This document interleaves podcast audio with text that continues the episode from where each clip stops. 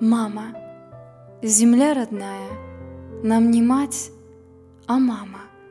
Так человек родившую назвал. Я видела, как землю целовал, домой вернувшись, пленный из Вьетнама.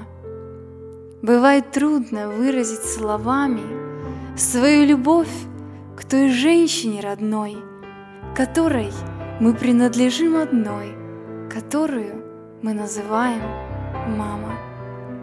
Переступив порог родного дома, мы в жизнь ушли, не поглядев назад, едва заметив слезы на глазах, едва коснувшись локона седого.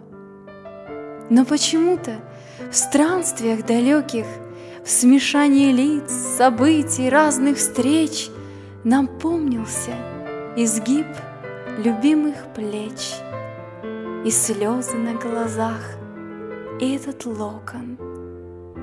Я знаю, когда жизни панорама на склоне лет пред взором промелькнет, душа земное все переберет и остановится на слове «мама». В одном ряду с небесными словами земное слово то со мной ушло, и сердце счастье вечное нашло, и Божию любовь по слову мамы.